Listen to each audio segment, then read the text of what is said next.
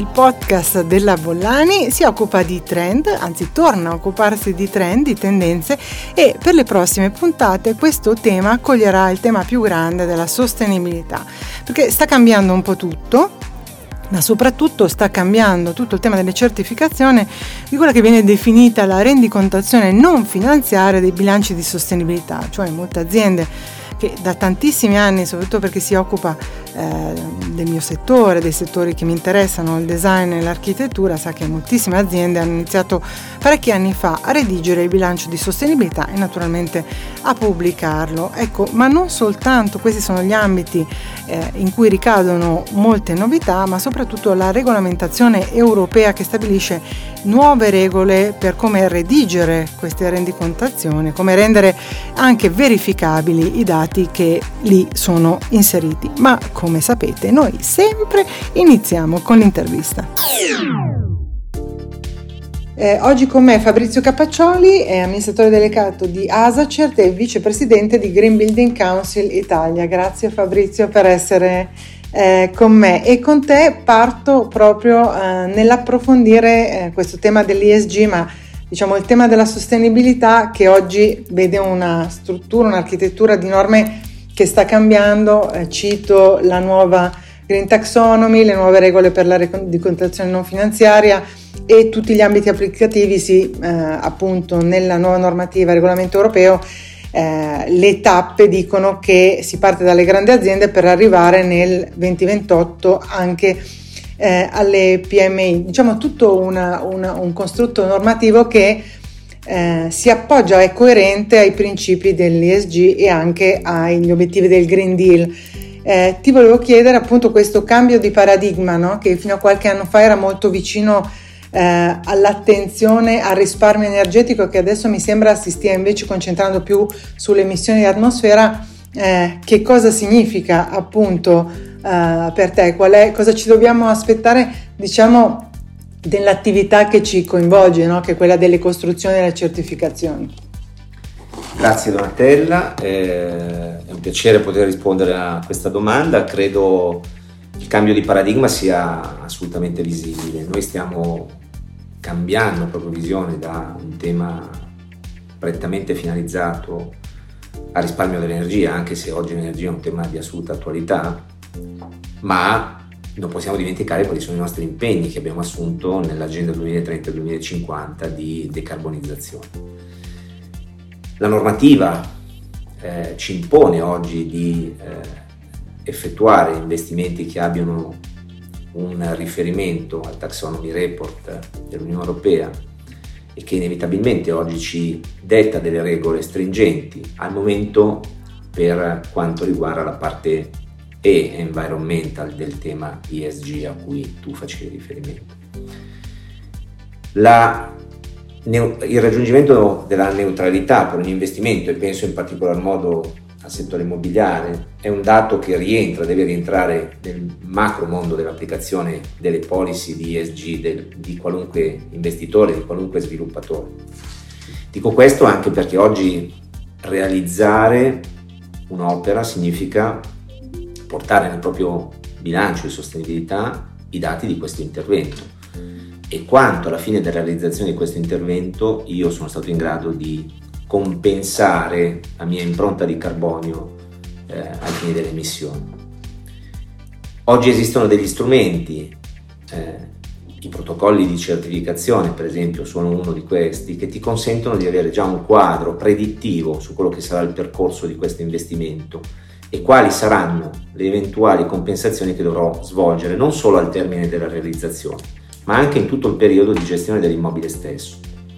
Da questo da questa modalità, da questa diciamo, visione olistica che è completamente cambiata in materia di eh, approccio al mercato immobiliare, non si può più prescindere. Oggi una realizzazione eh, parte sapendo già che prima, il primo obiettivo è quello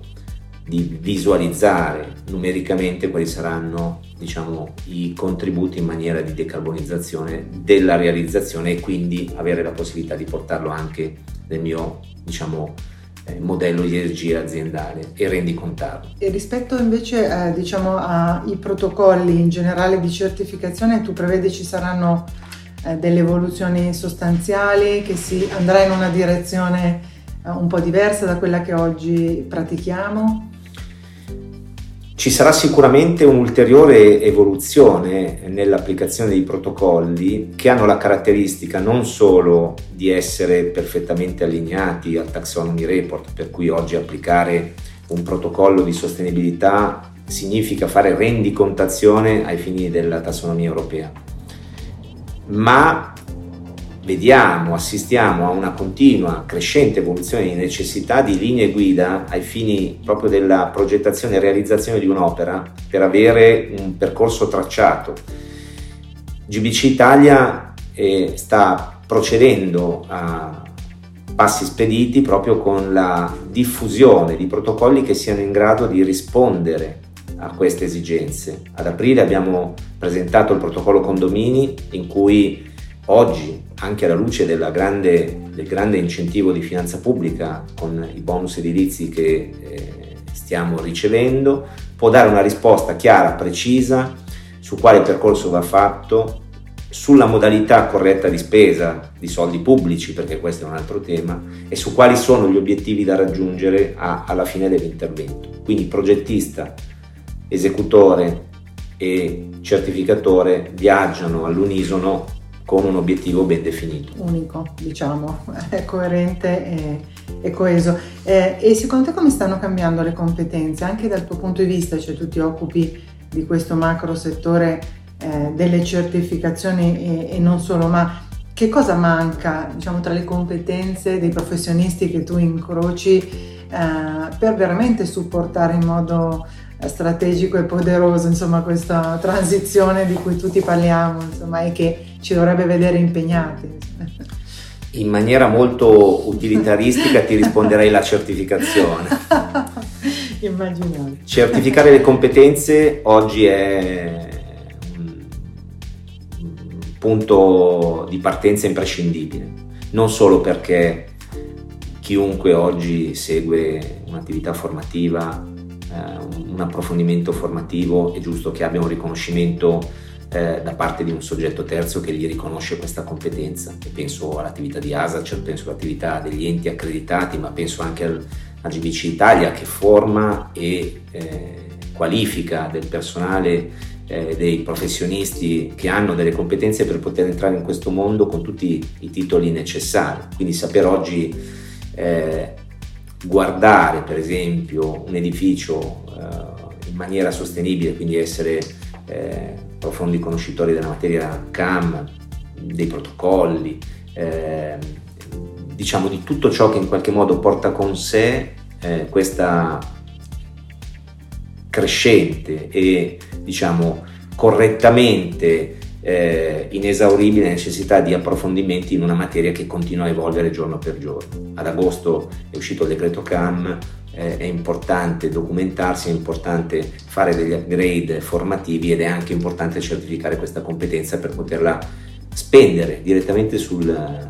sul mercato. Ricordo che eh, per esempio per partecipare a gare pubbliche eh, oggi avere una certificazione in materia di esperti di sostenibilità una certificazione emessa da un ente di certificazione accreditato significa poter avere dei punteggi in più come professionisti. Ecco, in questa direzione bisogna andare e l'investimento in materia di formazione del professionista o anche del dipendente dell'azienda che decide di andare in quella direzione credo sia l'unica strada possibile. D'accordo, so che siete impegnatissimi, scenario immobiliare Santa Margherita, Salone CSR in Bocconi i primi di ottobre, Ecomondo, quindi vabbè eh, buon lavoro e ci ritroveremo, ci rincroceremo questi, a questi appuntamenti. Grazie Donatella, Grazie. sì, sarà un piacere accogliere le persone che verranno ad ascoltarmi e ad ascoltarci in questi eventi. Grazie molte, a presto. Grazie. In realtà la sostenibilità nella sua accezione più ampia, sappiamo che dire sostenibilità è un po' come dire tutto e niente, però insomma si fonda su principi riferiti eh, alla bontà degli investimenti e sul loro impatto rispetto alla tutela delle persone e dell'ambiente. Nel luglio scorso eh, l'Unione Europea ehm, ha uh, votato un uh, nuovo accordo sulla um, Corporate Sustainability Reporting Directive, cioè questa direttiva che obbliga dal 2024 le imprese con oltre 250 dipendenti e un fatturato di 40 milioni di euro a rendicontare il loro impatto sull'ambiente, su affari sociali e governance. Ecco, questo accordo si inserisce nel panorama uh, della normativa sulla sostenibilità che è coerente agli obiettivi previsti dai principi del rating dell'ISG, se ne parla tantissimo ehm, appunto che mh, questa, questo rating che mh, definisce quali sono le strategie e le misure messe in atto dalle aziende per i loro eh, investimenti e ne definisce la sostenibilità. È un nuovo approccio questo che risponde però a un programma ancora più ampio che quella della decarbonizzazione di tutta l'Unione Europea. Molti di noi ne hanno già sentito parlare, forse sanno anche nel merito di che cosa si tratta, quello che viene definito Green Deal, appunto che è un programma di investimenti di quasi 2000 miliardi di euro eh, pe, e eh, appunto dal piano di, per la ripresa eh, e la resilienza, sapete PNRR in Italia, che però a livello europeo veniva definito, viene definito Next Generation EU. Le emissioni in atmosfera e il loro contenimento diventerà il vero campo di prova dei nuovi modelli di business, delle nuove strategie produttive e distributive, sul quale le aziende misureranno l'efficacia dei loro comportamenti eh, ecosostenibili. E il Consiglio e il Parlamento europeo, sempre negli scorsi mesi, hanno raggiunto un accordo politico anche sulla proposta di direttiva in materia di informativa di sostenibilità eh, delle imprese. E la proposta appunto vuole eh, colmare, diciamo, prendere provvedimenti rispetto alle carenze delle norme esistenti eh, in materia di disclosure dell'informativa non finanziaria, perché appunto i dati che eh, erano inseriti non, erano, non consentivano una corretta valutazione secondo i normatori europei ostacolavano la transizione verso un'economia sostenibile. Eh, quindi, quali sono queste nuove regole eh, previste appunto eh, in materia di eh, informativa non finanziaria? Le nuove regole prevedono una rendicontazione eh, diciamo più stringente e soprattutto eh, molto precisa rispetto ai diritti ambientali, ai diritti sociali, ai diritti umani, che sono proprio i fattori di governance no, dell'ISG. E poi introduce anche una certificazione per la rendicontazione di sostenibilità e un miglioramento dell'accesso alle informazioni eh, chiedendo nella pubblicazione in una sezione dedicata dei rapporti di gestione. Ecco, la, questa direttiva si applica a tutte le grandi in, imprese e a tutte le società quotate eh, sui mercati regolamentati. Um, le regole si applicano anche alle PMI quotate, naturalmente tenendo conto della loro natura, delle caratteristiche eh, specifiche, però per le PMI queste, eh, questa nuova norma verrà applicata eh, nel 2028, quindi ci sarà un periodo eh, di circa due anni di transizione eh, dall'attuale normativa a quella nuova. Per le imprese non europee c'è l'obbligo di fornire un rapporto sulla sostenibilità se, un, un fatturato, se generano un fatturato di 150 milioni di euro in Europa e hanno almeno una succursale appunto basata nei paesi eh, europei. Quando entra in vigore quindi questa nuova direttiva sulla rendicontazione non finanziaria, 1 gennaio 2024 per le società che già sono soggette alla rendicontazione non finanziaria, 1 gennaio 2025 per quelle società che grandi, l'abbiamo detto prima, di dimensioni eh, importanti che non sono attualmente soggette alla direttiva e il 1 gennaio 2026 per le PMI quotate, gli istituti di credito di piccole dimensioni, però l'abbiamo visto con un periodo transitorio eh, di due anni. Naturalmente le informazioni fornite dalle imprese saranno necessariamente oggetto di audit e certificazioni terze e indipendenti. Questo è un altro eh, tema eh, molto, molto interessante. Una rendicontazione che deve essere fatta, quindi che deve seguire eh, degli standard ormai condivisi e anche questi aggiornati. European Sustainability Reporting Standards, questi sono i standard condivisi eh, nell'Unione Europea e la prima serie di questi standard dovrebbe essere adottata proprio nei prossimi giorni, ottobre 2022. Quindi il, eh, il, bilancio di sostenibilità diventa importantissimo perché ha proprio lo scopo di rendere conto degli impatti non finanziari dell'azienda verso tutti i soggetti con cui viene a contatto e si differenzia invece con il bilancio di esercizio che invece deve rendere conto, dare una rappresentazione della situazione patrimoniale e finanziaria eh, dell'azienda e naturalmente anche in questo caso deve informare gli stakeholder dei risultati economici eh, appunto del gruppo o della società.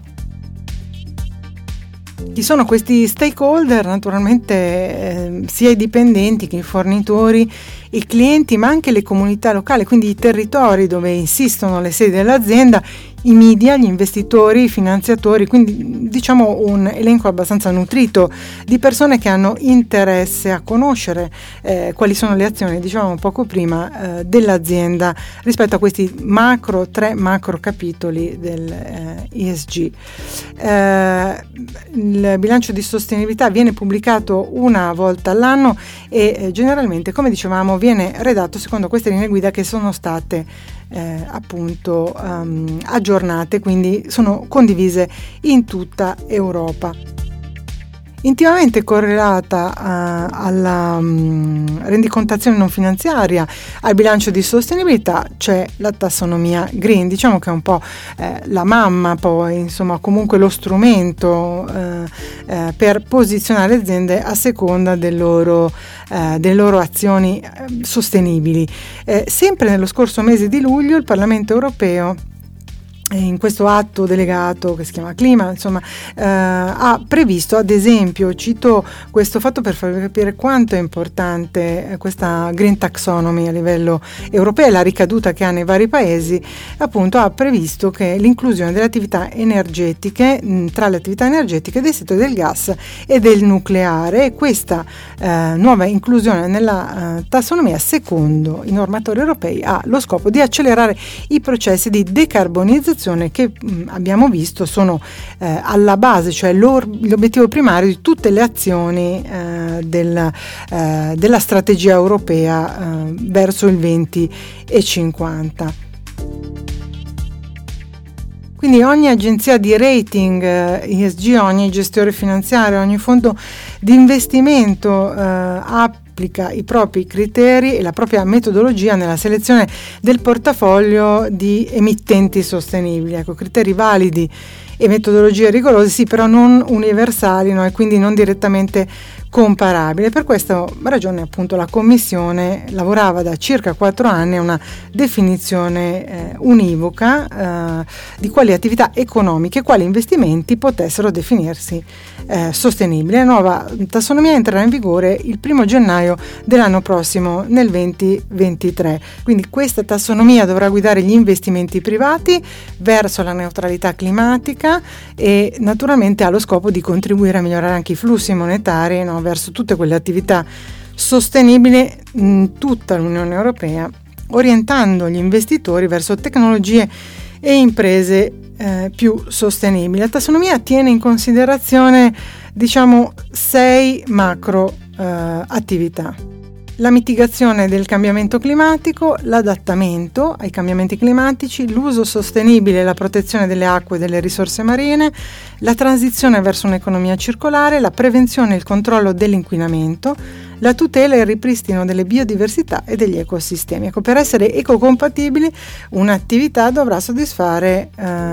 almeno questi tre criteri, cioè contribuire positivamente in modo sostanziale a due degli obiettivi che ho citato poco fa, non produrre impatti negativi su nessun altro obiettivo, naturalmente per non scompensare diciamo, la virtuosità delle, delle, delle sue attività e, ed essere svolta nel rispetto di garanzie sociali minime, no, quelle ad esempio previste dall'Ocse, lo sapete, eh, e anche nei documenti delle Nazioni Unite. Eh, questo sorvolo, come appunto li chiamo, era solo per farvi capire come questo impalcato normativo va a sostenere un cambiamento importantissimo e anche mm, a cambiare quelli che sono i paradigmi della sostenibilità e i paradigmi della certificazione. Quindi nelle prossime puntate continuate a seguirmi,